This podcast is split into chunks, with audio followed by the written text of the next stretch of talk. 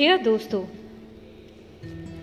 આજે તેર ફેબ્રુઆરી Valentine's day છે કાલે આતુરતાથી રાહ જોતા હશે ને ઘણા એક્ઝેક્ટ એક દિવસ આગળ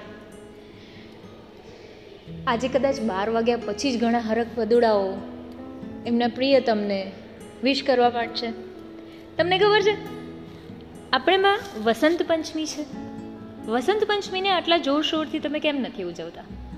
અ અહીં મારો વિરોધ વેલેન્ટાઇન્સ ડેની ઉજવણી માટે કે પ્રેમની ઉજવણી માટે બિલકુલ નથી. પણ તેમ છતાં, ભારત માતા કી જય કહેવાવાળા આપણે, આપણી સંસ્કૃતિને જાણીએ છીએ ખરા? આપણી સંસ્કૃતિના ઇતિહાસને જાણીએ છીએ ખરા? તો ચાલો, આજે એક મસ્ત મજાનો આર્ટિકલ જય વસાવડા સાહેબ, કે જે મારા પ્રિય લેખક, વિચારક, વાચક અને ફ્લુઅન્ટ વક્તા છે. એકચ્યુઅલી ફ્લુઅન્ટ લગાડવાની એમની આગળ જરૂર જ ના હોય, કારણ કે બધા જ જાણે છે. સ્ટીલ એમની એક બુકમાંથી આ આર્ટિકલ લીધો છે આજે. એમનું પુસ્તક છે, પ્રીત કીએ સુખ હોય. એના ઘણા આર્ટિકલ તમને છે ને, સ્પર્શી જાય એવા છે. અને એમાં વ્યવહારુ વાત લખી છે. એટલે તમને વાંચવાની મજા જ પડે. પહેલાં પાનાથી લઈને છેલ્લા પાનાના છેલ્લા અક્ષર સુધી. પણ એની અંદર આજે તમારી સાથે એક લેખ વહેંચ્યો છે કે જેમાં છે રૂકમણીનો લવ લેટર રૂક્ષ્મણીજી, કૃષ્ણના ઓફિશિયલ પત્ની, કે જેમની ખરેખર આપણે ક્યાંક ને ક્યાંક ઉપેક્ષા કરી છે.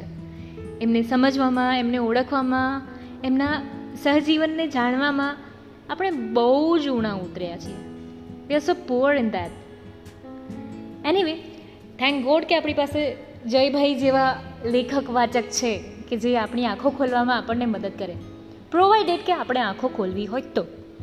હમ, ચલો કમિંગ ટુ ધ પોઈન્ટ રૂકમણીજીનો લવ લેટર હર એક બાત હે જૈસે મીઠી કટારી.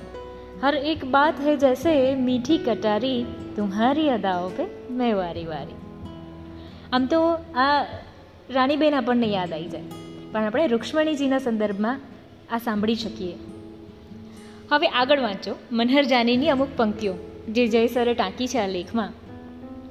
ડાળખીની જેમ જરા ઝૂકીને જોયું તો યમુનામાં વહેતો ઘનશ્યામ. ડાળખીની જેમ જરા ઝૂકીને જોયું તો યમુનામાં વહેતો ઘનશ્યામ. પાછલી પરોડના આછા ઉજાસમાં સરી પડ્યું નિંદરનું મોતી. મોતી વીણું ને મારા પોપચામાં મોરપીચ હું તો મોતી વીણું ને મારા પોપચામાં મોરપીચ આંખને ઠેકાણે હું તો જોતી આંગળીની જેમ જરા મૂકીને જોયું તો હોઠ પર વાસળીનું નામ. યમુનામાં વહેતો મારો ઘનશ્યામ. ખુલ્લી સવારના વિખરાયા વાળમાં, ખુલ્લી સવારના વિખરાયા વાળમાં રહી રહીને હું જ મને ગૂંથું. ગૂંથું ગૂંથું ને તો એ વાયરામાં ફરફરતી, ઓઢણીની જેમ સાવ છૂટું. પંખીની જેમ જરા જરા ટવકીને જોયું તો ભૂરું આકાશ નર્યું રેશ્યામ યમુનામાં વહેતો મારો ઘનશ્યામ. કેટલી સરસ પંક્તિઓ છે ને, મનહર જાનીની. આ પંક્તિઓ જયભાઈને એટલે યાદ આવી, કારણ કે એક દિવસ એક પત્ર ગયો જયભાઈ પાસે. અને એમાં ગાલ ખેંચીને એક રાધિકાએ જાણે એમને પૂછ્યું કે, રૂકમણીજીના પ્રેમપત્ર પર હજી કેમ તમે નથી લખ્યું કશું? હા, તો પ્રેરણા સ્ત્રોત મળી ગયો આપણને. એનીવે આપણે આગળ સાંભળીએ. ફરિયાદ તો સાચી છે. મનભાવન મનમોહનની પ્રેમ સખીઓ. એટલે કે રાધાજી, મીરાજી, ગોપીજી ગોપીઓશ્રીજી આપણે એવું કહી શકીએ, દ્રૌપદીજી. વિશે જેટલું આપણે ત્યાં લખાય છે, એટલું એમની પ્રેમ મૂર્તિ પત્નીઓ વિશે ચર્ચાતું નથી. કૃષ્ણ કંઈ લગ્નેતર સંબંધોમાં જ લવ કરતા એવા પૂર્ણ પુરુષોત્તમ તો નહોતા જ. સત્યભામા ખાતર ધરતી પર લઈ આવેલા પારિજાતના મહેક હજી એ દિલો દિમાગને તરબર કરી જાય છે. સત્યભામા તો ચાલો કે સ્યમંતક મણીની ખાતર થયેલા યુદ્ધમાં જાંબંતીની માફક પત્ની તરીકે પ્રાપ્ત થયા હતા. પણ કૃષ્ણની પટરાણી, રુક્ષ્મણીજી, તો રીતસર ધીરુપરીકના શબ્દોમાં કહીએ તો લટ એવી ઉલાડી કે શ્યામ, લટ એવી ઉલાડી કે શ્યામ, તમે એમાં લીધી છે મને બાંધી. ઘરના આંગણમાં ને શેરીમાં ઘૂમતી હું, ઘરના આંગણમાં ને શેરીમાં ઘૂમતી હું, વૈશાખી ડમરી સમાણી ઘરના અને શેરીના લોકો એમ જાણે. ઘરના અને શેરીના લોકો એમ જાણે કે હરખની ચાલ હું કમાણી. કોને કહેવું કે શ્યામ શ્યામ તપ્યા? ઉર્માહી ઉઠી છે બળબડતી આંધી. ની અવસ્થામાં પ્રીત ઘેલી થઈને કૃષ્ણને પરણી છે. કદાચ રુક્ષ્મણીજી, એટલે કે રૂકમણીજી અને કૃષ્ણના લવ મેરેજ એટલે ભારતના પહેલા સેલિબ્રિટી એન્ડ ફેનના પ્રેમ લગ્ન છે નો એકચ્યુઅલી કહું પૃથ્વીના પણ. અને તે સમયમાં. હા, બેવડા ધોરણવાળો આપણો સમાજ છે ને, એક તો બહુ વિચિત્ર છે દોસ્ત બાય ગોડ આમ બોયફ્રેન્ડ ગર્લફ્રેન્ડ જરા પ્રેમ સમાધિમાં બેઠા હોય, તો પોલીસ દાદા દોડતા દોડતા આવીને એમને બિચારાને ફટકારે. અખબારો, પ્રેમી પંખીડા ઝડપાયા, એમ કરીને કાળા ભમ્મર અક્ષરે લખીને મોટું મોટું સંસ્કૃતિ રક્ષણ કર્યાનો સંતોષ મારીને હરખાય, હો પાછા. અને સદીઓથી પૂજા, પાછી કૃષ્ણ અને એમની ગર્લફ્રેન્ડ રાધાજીની કરીએ આપણે. એક બાજુથી રાધાકૃષ્ણના મંદિરો અને બીજી બાજુથી હાઈકોર્ટનો હુકમ લઈ પ્રેમી પત્નીને મળવા જાય. અને પંચાયત મારી નાખે પાછી અને પોલીસથી લઈ પોલિટિક્સ સુધીના માંદાતાઓ ચૂપ. સાવ ચૂપ, એકદમ અદબ પલાટી મોઢા પર આંગળી જેવું આપણને નાનપણમાં નહોતા શીખવાડતા મેડમ બસ સેમ એવું. કૃષ્ણ કથામાં સત્તાવાર નથી.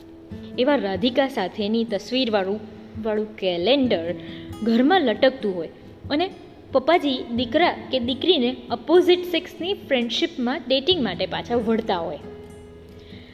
અલા, બેમાંથી એક ચહેરો તો સ્વીકારો યાર. કા રાધાકૃષ્ણના કોન્સેપ્ટને અથવા તો જલ્લાદી જડતાને. બે બાજુ મુરલી વગાડવી છે તમારે. એ કેવું? હા, બોલો. અને કેવી અજાયબ વાત છે પાછી. તમામ પ્રાચીન ગ્રંથોમાં રુક્મણીજીનો કૃષ્ણની સત્તાવાર રાણી તરીકે ઉલ્લેખ છે. યુગોથી આપણા ચિત્રકારો, સંગીતકારો, સાહિત્યકારો, રાધાજી, મીરાજી અને ગોપીઓની ઘીમાં લચપચતી સુવાડી રચનાઓ રચે છે. કૃષ્ણના જીવનમાં આવેલી આ નારીઓ વિશે ન સર્જન થાય એવું નહીં. આપણે એવું બિલકુલ નથી કહેતા. પણ એટલે એટલો જ પ્રેમ કરતી અને એવો જ પ્રેમ પાછો રિટર્નમાં મેળવનાર રૂકમણીજીનો એકડો જ કાઢી નાખવાનો યાર. એમનો વાંક એટલો કે એ એમના ઓફિશિયલ વાઇફ છે. એવું થોડું હોય. પાંચસોથી વધુ કૃષ્ણ ઉપરની ગુજરાતી હિન્દી કવિતાઓના પાના ઓથલાવ્યા. એટલે કે જય સરે વાંચી લીધા. પણ માંડ બે ત્રણ ઠેકાણે રૂકમણીજીનો માત્ર ઉલ્લેખ જોવા મળ્યો. આનો અર્થ એવો કે ગુજરાતી કવિઓને ક્યાંક છૂટી ગયેલી પોતાની રાધાઓ જેટલી અપીલિંગ લાગે છે અને એટલી જ ઘરમાં રોટલી વણતી કે સંતાનોને તૈયાર કરતી રૂકમણીઓ નથી લાગતી, બોસ. બધા રાધાકૃષ્ણના નામે પોતાનો જુરાપો કે ખાલીપો વ્યક્ત કરીને ઉર્મી ગીતમાં ગઝલના ચિત્કારોના લસરકા કરે રાખે છે, કરે રાખે છે.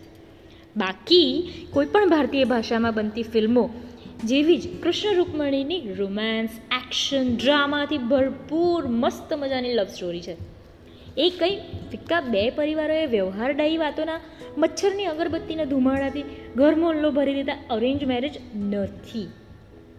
હા લવ સ્ટોરી છે બ્યુટિફુલ લવ સ્ટોરી જીવનસાથી વડીલોના ઠપકાથી નથી.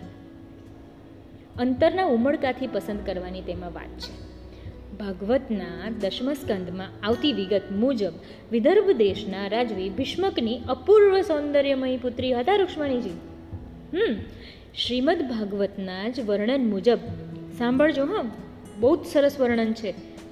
શ્રીમદ ભાગવતના જ વર્ણન મુજબ સુમધ્યમાં એટલે કે સુડોળ કમરવાળી કુંડલ મણિન તાન નામ એટલે કુંડળોથી સુશોભિત મુખ કમળવાળી વીર મોહિની એટલે કે ભલભલા વીર નરોને પોતાની માયા લગાડે તેવી. શ્યામા તારુણ્યના જોબનથી ઉભરાતા વ્યંજસ્તનીય, ઉપસેલા ઉરજોવાળી, કુંતલ કુંસલ, શંકિતે ક્ષણામ આંખ પર લટકતી લટોને લીધે વારંવાર ફરતી ચંચળ દ્રષ્ટિવાળી. શુચિસ્મિતા, હોઠ પર મધુર મલકાટવાળી. બિંબફલાદ રધુદિત પાક્કા ફળ જેવી લાલ ચટ્ટક હોઠ શોણાયમાન દ્વિજ કુંદ કુંડલામ. મોગરાની કડીઓ જેવા દાંત, પગમાં નુપુરનો ઝંકાર, પદાચલંતી, કલહંસગામિની.